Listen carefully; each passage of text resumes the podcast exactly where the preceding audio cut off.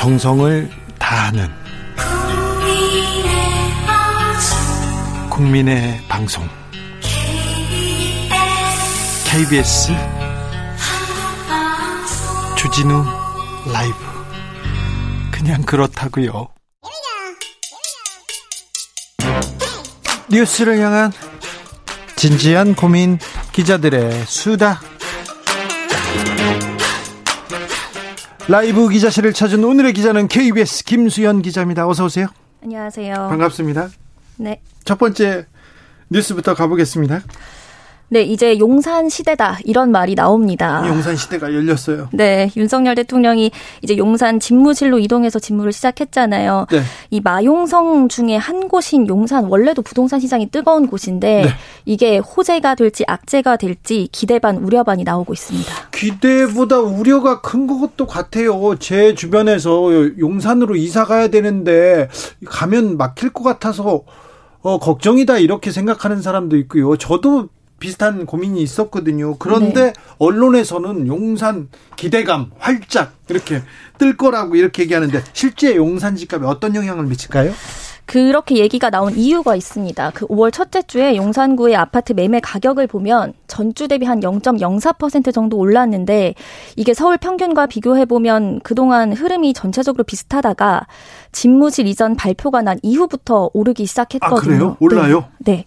이렇게 오른 이유는 사실 집무실 이전이 되면 뭐 용산 공원 조성이라던가 아니면 철로 지하화 작업 같은 지역 개발 사업이 속도가 나지 않을까 이런 기대감이 작용한 것으로 보입니다. 저는 우려가 더 큰데요. 교통 통제도 할 거고요. 그다음에 제한 구역 생길 거고 그다음에 뭐 여러 가지 문제가 있어서 집회 시위도 있고요. 그래서 조금 우려하는 쪽인데 그렇지 않나요? 그런 우려도 분명히 있습니다. 그래서 용산 발전 위에서는 오지 말아야 된다는 목소리도 있었는데요. 네. 말씀하신 것처럼 대통령이 이동을 하게 되면 경호상 도로 통제가 필요하니까 뭐 출퇴근 시간이나 겹치면 교통난이 있을 수가 있고요. 예. 또 집회가 잦아져서 소음이 심해질 거란 우려도 분명히 나오고 있습니다. 네. 그리고 또 하나는 개발 제한이 될 수 있다는 그렇죠. 우려도 있습니다. 네. 이게 서울의 주요 시설 같은 경우에 보면 뭐 국회라든가 서초구 법원단지 주변에는 고도 제한이 분명히 있거든요. 예. 그래서 용산 주변에도 낡은 아파트들이 있는데 재건축을 할 때 혹시 이런 고도 제한이 생기지 않을까 이런 우려도 나오고 있는 건 사실입니다. 네. 그래서 그러면 호재입니까 악재입니까 용산에는? 이게 사실은 전문가들도 의견이 엇갈리고 있습니다. 이런 고도 제한 같은 게 서울시에선 아직까지는 고려하지 않고 있다고는 얘기하고 있거든요. 네. 하지만 좀 지켜봐야 될 문제인 것 같습니다. 만약에 민주당 정권에서 이전한다고 했으면 언론이 어떻게 썼을까? 그것도 조금 약간 네, 궁금합니다. 다음 뉴스로 가보겠습니다. 네, 집값 관련 뉴스를 하나 더 보겠습니다. 새 정부가 들어서자마자 바로 낮춘 세금이 있는데 네. 그게 바로 다주택자들이 집을 파다, 팔아서 얻은 이익에 매기는 이 양도소득세입니다. 어제부터 1년 동안 이 양도소득세 줄여주겠다 낮춰줬습니다. 다주택자들 빨리 집 팔아라. 세금 깎아줄게 이 얘기네요. 네, 맞습니다. 윤석열 대통령이 공약 중 하나로 공급을 많이 늘리겠다 했는데, 근데 집을 짓거나 뭐 재건축, 재개발 같은 경우에는 빨리 진행되기가 쉽지가 않잖아요. 시간이 걸리죠. 네. 터도 파야 되죠. 땅도 사야죠. 뭐 오래 걸리죠. 맞습니다. 그래서 이미 갖고 있는 다주택자들의 집을 팔도록 유도하겠다는 겁니다. 예. 다주택자의 양도세를 1년간 깎아주는 건데 원래 지금 세율이 최고 75%였거든요. 다주택자는 75%요? 네, 최고로 따지면 그렇습니다. 네. 그래서 단순히 계산해 보면 집을 팔아서 10억 벌었다 하면 이 중에 7억 5천은 세금으로 내야 되는 겁니다. 아, 벌은 벌었다면 네, 번 벌었다면 거에서 세금이 냅니다. 네, 근데 이 세율을 다시 45% 정도 수준으로 낮춰주겠다는 겁니다. 어이, 엄청난 혜택이네요. 빨리 팔아야 되겠는데요. 근데 정부의 의도대로 지금 매물이 쏟아지고 있습니까? 사실 정부는 매물이 증가할 것으로 기대는 하고 있습니다. 네. 그 지난 2019년 12월에서 2020년 6월에 한 번 양도소득세를 한시적으로 낮춰준 경우가 있었거든요. 주택을 10년 이상 보유한 경우에만 낮춰줬는데 이때도 두 배 정도 매물이 증가했다는 게 정부의 설명입니다. 하지만 이 양도세 완화 기간을 지금 1년 정도 뒀잖아요. 네. 그러니까 지금 파는 게 나은 건지 아니면 버텨서 집값이 더 오르는 걸 기다리는 게 나은 건지 기다리는 분들 분명히 계실 수 있거든요. 지금 지켜보고 있군요. 네, 그래서 관망세를 유지하면서 생각보다 매물이 적게 나올 수 있다는 의견도 있습니다. 사실 음 지난해부터 부동산 시장 좀 안정세입니다. 네. 가파르게 오르던 부동산 아, 안정세고 정책들도 어느 정도 효과를 보고 있는 것 같은데 새 정부가 재건축한다, 뭐 규제 푼다 이렇게 해서 또 들썩이는 측면도 있는 것 같은데 어때요? 네, 맞습니다. 지금 뭐 세금도 풀어주겠다, 대출도 풀어주겠다, 이렇게 규제가 풀리다 보니까 이 기대감 때문에 좀 잠잠했던 서울 아파트 값이 지난주에 석 달여 만에 올랐거든요.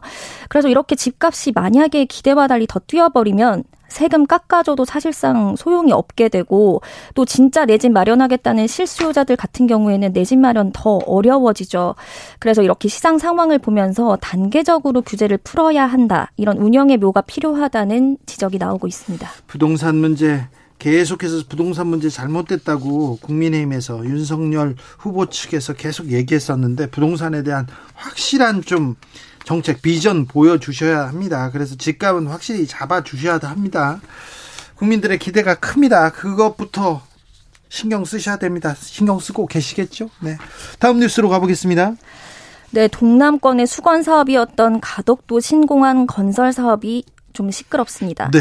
국내 최초로 해상공항 형태로 2035년 개항을 목표로 추진 중인데 최근에 정부가 국무회의에서 추진 계획을 의결하면서 사업성과 환경 문제를 둘러싸고 논란이 다시 일고 있습니다. 그래서 추진한다는데 어떤 부분이 논란이 되는 거죠? 가장 큰 이유는 사업성이 떨어진다는 건데요. 예상 사업비가 13조 7천억 원입니다.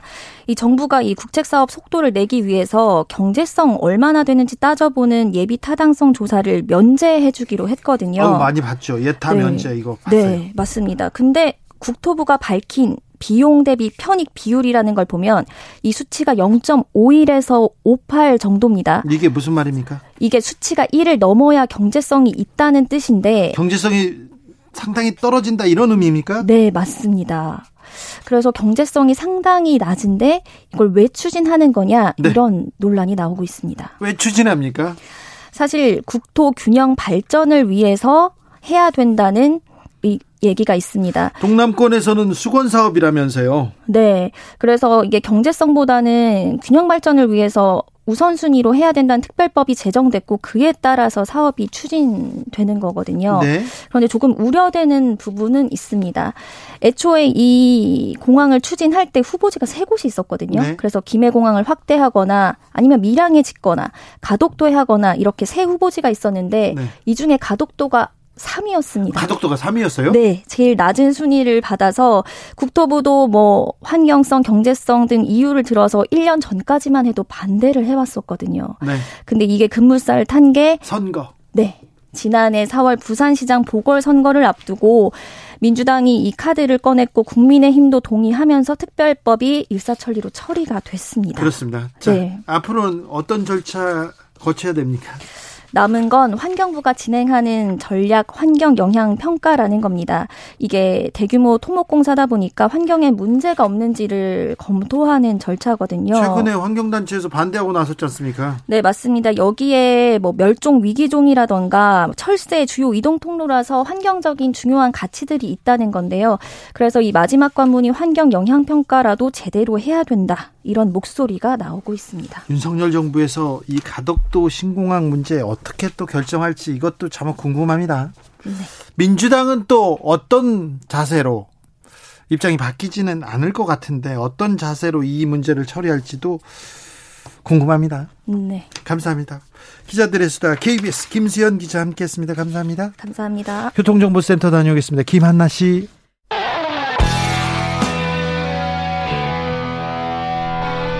스치기만 해도 똑똑해진다.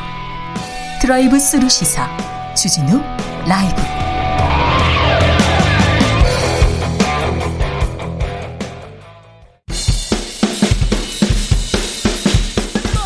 틱탁 틱탁 틱탁 결란한 입담의 환상 드리블 오늘 이 뉴스를 주목하라 이슈 티키타카 머리부터 발끝까지 핫이슈 더 뜨겁게 이야기 나눠봅니다. 청코노 최진봉 성공회대 교수. 안녕하십니까 최진봉입니다. 홍코노 김병민 전 국민의힘 선대본부 대변인. 네, 반갑습니다. 오랜만에 두 분 티키타카가 모였습니다. 아, 예. 자 어제 새 정부 출범했습니다. 새 정부에서 국민이 주인인 나라 이렇게 얘기했는데 국민, 네. 기대가 많이 되죠. 네. 무슨 말입니까? 어제 모였던 분들이 너끈하게 축하도 하고 네. 또 취임식장에 멋지게 떴던 무지개를 보면서 새로운 정부를 기대하는 분들도 많고 네. 어제 같이 있었던 사진 한 장이 꽤 화제가 된 바가 있는데 윤호중 비대위원장이 김건희 여사를 만나서 네. 환하게 웃음 짓고 있었던 모습이 또 오늘 하루 동안 회자가 됐잖아요. 네. 그렇게 모두가 다 즐겁게 어, 국민이 주인인 나라를 만들기 위해서 아무튼 첫 출발을 매우 잘했다고 생각을 합니다. 새 정부에 바란다 최진봉 교수님. 아 저한테 물어보시는 거 네. 바란다. 저는 협치.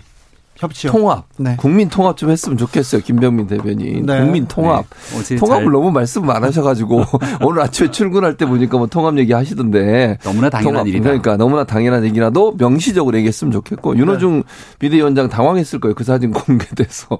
아니 뭐 열심히 웃고 있더라고. 축하해주고. 아 그럼요. 그렇죠. 축하해주는 건 좋다고 생각해요. 네. 그래서 저는 어쨌든 그 이제 여수야대니까 여수야대의 그런 국정 어떤 파트너잖아요. 여, 여 야당이지 이제 야당이 그런 파트너니까 대통령이 조금 더 열린 마음으로 야당과 협치하려는 모습을 보여주고 또 함께 대화하는 모습을 많이 만들어줬으면 좋겠어요. 그리고 예전에 뭐 여야정 여야정 협의체처럼 그렇게 좀 대화할 수 있는 틀을 만드는 것도 저는 하나 제안해 드리고 싶어서 함께 얘기할 수 있는 공간들이 많았으면 좋겠습니다. 네. 네, 아마 그렇게 될 것 같고요. 음. 반지성주의의 모습만 보이지 않는다면 아마 여러 어, 대화의 틀들이 더 열리지 않을까 싶은데 반지성주의가 취임사에 들어갔는데 그건 또 어떤 대목입니까? 아, 그 제가 저도 어제 취임사 쭉 봤는데 자유, 반지성주의 두 개 단어가 제 눈에 띄지 않습니까? 그렇죠. 자유에 대해서는 보편적인 가치라는 표현을 씁니다. 우리가 흔히 자유에 대한 가치를 예전에 자유한국당 때 있었던 느낌과 모습으로 어, 너무 강력한 보수 우파로 인식하는 분들이 있는데 어, 진보적인 지식인인 유시민 이사장 같은 경우는 나는 자유주의자다라는 얘기들을 또 많이 하지 않습니까? 아, 저도 자유주의자고요. 그 자유하고 이 자유하고 다르잖아요. 보편적인 가치로서의 자유를 끄집어낸 것은 시대 정신이 이쪽 저쪽에 굴하지 않고 진보 보수를 뛰어넘어서 대한민국 국민을 섬기는 나라를 위한 자유의 가치를 끌어냈다 이렇게 생각하고요. 그 자유를 그렇게 그렇게 많이 얘기해야 됩니까? 네, 자유, 자유, 자유, 자유. 그리고 두 번째 반지성주의라는 거에 대해서는 이 합리주의 그리고 과학의 근거에서 국민의 상식을 맞춰가야 되는데 우리 곰곰이 생각해 보면 전문가들이 다 반대했던 탈원전의 문제, 소득 주도 성장을 말이 마찰을 끈다 그랬는데 이거 처음에 정부가 막 주장하다가 문재인 정부가 보기에도 이상하니까 정권 중반 넘어서서는 이 단을 끄집어내지도 않았거든요. 부동산 가진 집 한 집 빼고 다 팔라고 얘기했지만 못 잡게 되는 상황에서 마지막엔 어쩔 줄 몰라 했고 이런 보편적인 국민의 상식에 맞춰서 함께 국민을 위해서 일해 나가자라고 하는 뜻을 아마 이런 내용들 속에서 잘 담아낸 것 같다는 생각이 들고요. 이렇게 국민들을 위해서 일을 한다면 누구든지 함께 손잡고 일할 수 있는 협치의 틀은 잘 마련될 거라고 생각합니다. 최진봉 그러니까 역시 그러니까 김병민 대변인은 해석을 너무 잘해. 해석을. 네, 이제 알겠다 이렇게 생각하는 분들이 있어요. 그러니까. 근데 실제 어제 이제 그 취임사를 들어보면 김병민 대변인 얘기했던 해석과 다르게 해석될 게 너무 많아요. 자유 문제도 마찬가지. 자유란 말을 여러 번 대변하셨는데 그리고 이제 만찬에서 사실은 기업인들 많이 모인다 해서 자유와 성장인가요? 뭐 그런 비슷한 얘기를 번영. 하셨어요. 번영. 예. 네. 그러니까 결국은 이 그 대기업이나 기업들에게 일단 규제들을 좀 많이 풀어주겠다는 의도로 들려요. 그러니까 저는 개인적으로 그렇게 들렸고 그래서 자유라고 하는 부분이 개인의 자유나 말씀하신 것처럼 여러 가지 자유의 의미가 있을 수 있지만 규제나 아니면 이런 부분들 때문에 기업들이 이, 이뭐 그들 표현들을 기업의 표현들을 하자면 어 기업하기 좋은 환경이 되지 않는 부분에 대한 불만을 많이 얘기했었고 그걸 이제 윤석열 당선인 아 취임 대통령이죠. 윤석열 대통령도 그런 부분을 많이 응답하셔서 제가 볼 때는 그 부분이 좀 강조된 것 같고 두 번째는 이제 반지성주의는 약간 맥락상 맞지 않았어요. 저는 개인적으로 그렇게 생각하는데 이건 앞에 부분하고 맥락하고 연결을 시키면 어떻게 이해를 했냐면 잘못 오해를 하면 이렇게 생각할 수도 있거든요. 다수 그러니까 다수의 힘에 의해서 어떤 그 의견이 묵살되는 이런 부분에 대한 반지성주의를 얘기했기 때문에 그 검경 수사권 조정 관련 해서 혹시 감정이 남아 계시는 거 아닌가 민주당에 그런 생각까지 들 정도였어요. 그러니까 그런 부분들이 만약에 뭐 명시적으로 표현 안 했으니까 제가 그냥 해석하는 건데 그런 부분이 대통령 취임사에 들어가는 건 저는 부적절하다고 생각해요. 3272님께서 김병민 대변인한테 묻습니다. 자유가 아니라 통합과 책임이 강조돼야 할 시기 아닌가요? 어, 통합과 책임은 당연히 가져가야 될 무거운 숙제라고 생각을 하고요. 그 저는 어제 취임사를 쭉 지켜보면서 그런 생각이 들었습니다. 음, 5년 전에 있었던 문재인 대통령의 취임사가 명문이었어요. 아마 다들 기억하시겠습니다만 무엇 하나 그 취임사를 들으면서 틀리다라고 얘기하는 걸 찾기가 어려웠을 겁니다. 예. 근데 그 취임사에 있었던 내용들이 고스란히 말 빚으로 문재인 정부를 어, 옥죄게 되는 상황으로 갔거든요. 어, 하지 못할 약속들을 쭉 내뱉고 나서 결국 거기에 대한 발목을 잡히고 국민들로부터 외면받는 거짓말쟁이처럼 비춰지게 돼서는 안 된다라는 생각이 있지 않을까. 그래서 자유만 계속 얘기했구나. 아니 자유도 되게 중요한 게요. 우리 주진우 기자님 보기에도 자유가 되게 중요할 거예요. 표현의 자유. 아 그러면 네, 너무 너무 중요한 중요해. 가치지만 지난 5년 동안 저도 방송을 오래 했지만 나가서 말을 할 때 스스로 자기 검열하는 습관이 들기도 했습니다. 근데 그렇게 돼서는 이게 우리가 생각하는 표현의 자유가 있을 수도 없고 제 개인적으로 제 생각에 동의하시는 분들 많을 거라 보는데 전 지난 정부에서 거주 이전의 자유가 사라졌다고 생각해요. 거주 이전의 자유요? 어, 왜냐하면 내 집 한 채를 갖고 팔고 어디든지 떠나고 살 수 있어야 되는데 가진 집 한 채를 팔고 다른 곳으로 이전하기가 너무너무 어렵습니다. 그 돈을 갖고 똑같은 집에 가치가 이르면 취득세, 등록세, 그리고 여기에 대한 이전 비용 이런 것들을 생각해 보면 부동산 문제 때문에 거주 이전의 자유가 훼손됐던 점들도 있을 거예요. 그래서 누구나 자유를 바라보는 그 관점들은 조금씩 다를 수 있기 때문에 보편적인 자유의 가치를 끌어냈다는 말씀을 거듭 다시 한번 드립니다. 거주 이전의 자유가 거주 없어요. 이전의 자유는 아니고 새로운 이론입니다. 황당하기도 한데 역시 김병민입니다. 그러니까 자체 검열 얘기 얘기하니까 갑자기 네. 무슨 생각이 나냐면 한동훈 후보가 생각이 났어요. 뭐 기자들 고소하고 이러시잖아요. 그러니까 이거 뭐 말을 하다가 혹시나 잘못 얘기하면 바로 고소당할까봐 불안해서 말을 못 하겠어 패럴들이 나와가지고. 저는 박근혜 정부 때요. 네. 네. 오촌 살인 사건 어, 어. 경찰이 수사 좀 열심히 해야 된다. 좀 의혹이 있다 이렇게 네, 얘기했다가 네. 구속영장이 청구됐어요. 그 수갑 차고 진짜 끌려갔다니까 이 시장에. 윤석열 정부가 과거 있었던 정부를 계승하는 정부는 아니잖아요. 아니, 그러니까 예, 예. 예. 이게 언론인들을 막 고소하고 이러는 거 안 좋아요. 왜 이렇게 하시는지 잘 모르겠어요. 어쨌든 개인적으로 그렇고 거주 이전의 자유 문제는 이제 김병민 대변인 개인적 의견이라고 생각하시고요. 생각하고요. 거기는 저희가 뭐 말을 안 해도 될 것 같아요. 자, 시청자분들 잘 아시니까. 첫 출근했습니다. 음. 용산 시대에 개막됐고 출근했습니다. 출근 어떻게 보셨습니까? 아, 뭐 출근 아, 좀 그냥 빨리 옮겼으면 좋겠어요. 그러니까 집을 짓든지 어쩌든지. 아, 공간으로 네, 빨리 공간으로. 왜냐하면 지금 상황 어쩔 수 없이 이제 왔다 갔다 하시는데, 물론 오늘 뭐 빨리 왔다고는 하지만, 그래도 그, 그 중간에 있었던 분들은 불만이 좀 있어요. 그리고 일부 그 네티즌이나 이런 분들 글을 올리신 거 보니까 이런 얘기도 있더라고. 조금 일찍 출발하시지 꼭 그렇게 그 러시아호에 가셔야 되냐. 다른 사람들 생각에 조금 일찍, 뭐 7시쯤 출근, 출근하시면 어떨까. 이런 얘기도 있었는데, 어쨌든 이런 불편들이 가중되면 가중될수록, 뭐 오늘은 그렇게 큰 불편은 없었다고 하지만, 현장에 있었던 분들은 그게 뭐 5분, 10분이든 늦어지는 거에서 불평을 할 수밖에 없어요. 그래서 빠른 시간 안에 좀 그 관절을 국방부 안에 짓든지 해서 이런 부분이 해소가 됐으면 좋겠어요. 네, 뭐 교통 문제는 뭐 몇십 분이 걸릴 거다 이렇게 비판적인 예측을 하셨던 분들도 있지만 진짜 몇 분이 걸리지 않았던 상황에서 아무튼 시민 불편을 최소화하기 위한 노력이 있었다 이렇게 생각하고요. 오늘 출근의 방점은 결국 소통이 있었죠. 용산으로 집무실을 아 이러려고 이전했구나. 대통령이 출근하면서 출근길에 기자들을 만나고 기자들이 묻는 질문에 대해서 자연스럽게 대답하고 앞으로 출근길 퇴근길에서 이렇게 기자들과의 소통을 자연스럽게 강화하게 된다면 국민을 대신해서 묻는 기자들과 이 대통령이 충분하게 같이 이야기를 나누면서 구중궁궐에 닫혀 있다는 대통령의 잘못된 과거를 답습하지 않기 위한 매우 좋은 모델을 구축하고 있다고 생각합니다. 네. 어제 취임식 all black, all white, 김건희 여사의 패션 보도 계속 나왔습니다. 근데 네. 김건희 좋았죠. 여사는 좋았습니까? 패션이 되게 좋던데요. 내돈 내산. 아, 자, 네. 김영민 대변인, 김건희 여사는 이런 패션 얘기, 자기에 예. 대한 그런 기사가 나오면 어떻게 뭐라고 합니까? 저는 뭐 따로 소통해 본 적이 없어서. 아 그래요? 뭐, 예, 카톡 안 하세요? 카톡? 어, 아, 예, 윤석열 어. 당선이 대통령이 후보 시절에는 대통령과는 텔레그램으로 주로 대화를 하는데, 네.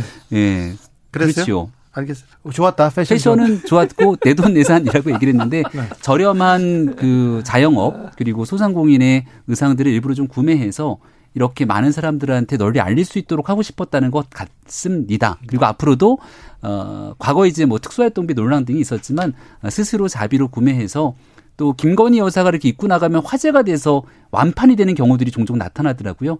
여러 좋은 국산 브랜드들이 소개될 수 있도록 하는데도 큰 역할을 하지 않을까 음. 싶습니다. 그러니까 저는 이제 아, 아까 그 카톡 얘기를 왜 꺼냈냐면 한동훈 후보자가 그 김건희 여사하고 이제 카톡한 게 논란이 됐었잖아요. 그랬더니 아. 물어보니까 상관, 그러니까 위에 기- 총장하고 통화가 안 돼가지고 결국 하셨다는데 뭐 김, 김병민 대변인의 말이 저는 맞다고 생각해요. 그렇게 해야 되는 게 맞는데 그거 좀 뭐 이상하다는 말씀을 드리고 싶고요. 보도를 아니 그러니까 뭐 조- 좋아요 한 번 정도 하는 거 제가 이해를 하겠어요 뭐 빨- 하얀 옷을 입고 오셨든 뭐 패션에 대해서 근데 너무 많아 아니 무슨 그 옷 입고 슬리퍼 신고 나오시고 청 그 치마였나요? 아, 그거 입고 예. 오시고 그다음에 후드티 입으신 거. 그거 계속 보도하더니 또 이 저 패션 가지고 자꾸 보도를 해요. 이게 참 김건희 여사도 당황스러울 거예요. 본인의 어떤 행보라든지 대통령 부인으로서 역할 이런 모든 게 부분들 이렇게 뭐 관심사 패션으로 가면 이건 너무 그 대통령 부인의 어떤 사회적 역할이나 아니면 우리가 기대하고 있는 부분보다는 너무 옷에 집중되잖아요. 저는 언론들이 왜 이렇게 하는지 잘 모르겠고 이런 언론들의 보도가 김건희 여사한테도 별로 도움이 안 될 거다 저는 그렇게 봅니다. 김정숙 여사 때 보도가 되게 많이 됐었잖아요. 그 그때도 이제 유쾌한 정숙 씨 뭐 등등으로 했었는데 아무튼 뭐 말씀 주셨던 것처럼 대통령이 집중되고 새로운 국가를 이끌어갈 수 있는 정책들 이런 것들의 보도가 초점이 맞춰져야 된다는 얘기에는 전적으로 동감을 하고요. 네. 다만 그런 균형적인 보도에 대해서는 전 정부 또 현 정부에 대해서 균형감 있게 다뤘으면 좋겠다는 생각입니다. 알겠습니다. 지방선거, 재보궐선거 얘기도 해보겠습니다. 인천 계양을에 이재명 상임고문 본격적으로 활동합니다. 그래서 선거 바람이 바뀌고 있습니까? 어, 일단 바뀌고 있다고 봐요. 그러니까 인천 쪽에서는 상당히 긍정적인 평가들 많이 나오고 있고, 그 다음에 이제 이재명 사인고문이 가는 곳마다 사람들이 많이 모여서 네. 사진도 찍고 호응도 하고 악수도 하고 이런 모습들이, 그러니까 다시 분위기가 살아나고 있는 거죠. 왜냐면 그 취임식의 컨벤션 효과가 분명히 있는 것이고, 또 그 국민들은 아무래도 그런 부분이 있어요. 새로운 대통령에 대한 어떤 그러니까 격려 이런 부분에 대한 마음이 있기 때문에 기대 있죠. 그렇죠. 그러다 보니까 그걸 넘어서는 게 상당히 어려웠는데 일단 바람이 한번 불 수 있는 기회를 가졌다는 점에서 긍정적으로 평가할 수 있다고 보여져요. 왜냐하면 이재명 3인공이 출마를 하면서 뭔가 새로운 판을 한번 흔드는 그런 네. 효과가 있었거든요. 그래서 이게 얼- 얼마나까지나 영향을 미칠지는 지켜봐야 되겠지만 예전의 상황과는 많이 달라졌다. 그런 점에서 긍정적으로 평가합니다. 네. 근데 이재명 고문 후보가 이제 말이 좀 직설적으로 하지 않습니까? 이게 때론 도움이 되지만 때론 독이 돼서 돌아올 수도 있는데 오늘 같은 경우도 어, 보니까 이재명 어, 후보가 인천에서 활동하는 것들을 갖고 숨쉰채 발견 뭐 이런 표현을 써서 또 여러 논란들이 커진 바가 있거든요. 말 한마디 한마디가 누군가에게 상처가 될 수 있는 것들을 조심해야 되는데 그런 장면들 또 오늘 뉴스에서 회자되는 걸 보면 이렇게 쭉 지나가다가 옆에 있는 지지자인 듯 보이는 그 시민을 이렇게 살짝 밀치게 되는 장면들까지도 회자가 되고 있는데 이런 것들 좀 조심조심해서 선거를 치러야 되는 점 하나 짚고 싶고요. 두 번째로 메시지를 어디서 그런 거는 다또잘 처음 보고 오셨어요. 어디서 그런 걸 찾아왔어요? 아니, 사실관계 맞아? 하루 종일 많이 보이던데요. 네. 그리고요. 네. 보도가 된 상황들입니다. 네. 그리고, 메시지를 지난 대통령 선거는 심판이었다. 음. 그리고 이번 선거에서는 일을 잘하는 사람 뽑아달라는 메시지를 내더라고요. 그 저는 이것도 이재명 고문에게 별로 도움이 안 된다고 생각하는 게 음. 심판을 했고 일을 잘하는 사람을 윤석열 당선인을 만들었기 때문에 같이 일할 수 있도록 이번 지방선거를 함께 연동해서 가는 거거든요. 근데 굳이 심판이라는 표현을 다시 써서 다시금 이 내용들 프레임을 다시 환기시키는 모습이나 일할 수 있는 사람을 뽑아달라 그러면 그치 심판했으니까 심판하고 새 정부와 함께 일할 수 있는 사람을 뽑아줘야지라고 하는 생각을 많은 국민에게 이재명 고문이 전달하고 있는 것은 아닌가 싶습니다. 김병민 대변인은 네. 뭐 이재명 후보가 손만 쉬어도 논평을 한 30개 할 것 같아요. 어. 아니 왜냐면 이게 이제 그만큼 경, 그 경계 경계를 한다는 거죠. 네. 근데 저는 그런 프레임으로 지금 김병민 대변인이 얘기했듯이 그런 프레임으로 가는 것은 전략적으로 이렇게 간다고 저는 생각해요. 왜냐하면 프레임 자체를 윤석열 정부에 대한 정권 견제라고 하는 프레임으로 가야 돼요. 지금 상황에서는 그래야 전국적으로 바람을 일으킬 수 있기 때문에 사실은 이제 대선의 연장전으로 가는 모습으로 가야 되기 때문에 그런 전략적으로 접근한다고 저는 봅니다. 민주당에서 보도 자료를 냈는데요. 영상 속에 이렇게 아이를 밀는 게 아니라 음. 아이디 아이가 다치지 않도록 옆으로 이동시키는 그걸 모습이었다는 또 민다고 그렇게 네, 그런 그 영상을 보시면 돼요. 찾아서 네. 보시기 바랍니다. 자, 문재인 대 통령은 음. 이제 전 대통령이 됐고요. 한없이 행복한 표정으로 이제 양산으로 내려가셨어요. 네, 저도 이렇게 보니까 어. 그 공감하시는 분들이 많이 있었을 것 같아요. 같이 이제 성당도 가고 또 절에 가서 차도 한 잔 마시고 막걸리도 한 잔 하면서 좋은 분들이랑 시간을 보낼 수 있지 않을까 생각하는데 문재인 대통령은 평온하게 잘 지내고 싶어 하나 어, 그렇게 하지 않도록 또 많은 정치인들이 찾아갈 것 같다는 생각이 문득 들더라고요. 그러니까 앞으로 민주당의 정치는 인천과 양산으로 갈라지지 않을까. 인천에 결집돼 있는 분들과 또 양산을 찾는 분들로 이렇게 좀 갈라지게 되면 벌써부터 서로 다른 목소리들이 약간 나오는 것 같아서 긴장되는 측면이 있을 것 같다는 우, 생각이 듭니다. 웃으면서 그런 얘기를 하니까 또 뭐 얄미, 얄미워, 얄미워요. 근데 저는 그건 아니라고 봐요. 왜냐하면 이미 그, 그 사, 소위 그 당시 몸파라고 했던 분 이미 윤석열 후보 지지로 돌아섰기 때문에 그분들이 양산 가서 뭐 하고 그러는 건 아니고 저는 문재인 대통령 지지했던 분들은 이재명 후보를 지지하는 쪽으로 갈 거라고 봅니다. 네. 최진봉, 김병민, 김병민, 최진봉 이슈 티키타카였습니다. 감사합니다. 감사합니다. 주진우 라이브는 여기서 인사드립니다. 오늘 돌발 퀴즈의 정답은 매니 파큐아오였습니다. 홍수환 아니었고요. 파큐아오. 저는 내일 오후 5시 5분에 돌아옵니다. 지금까지 주진우였습니다.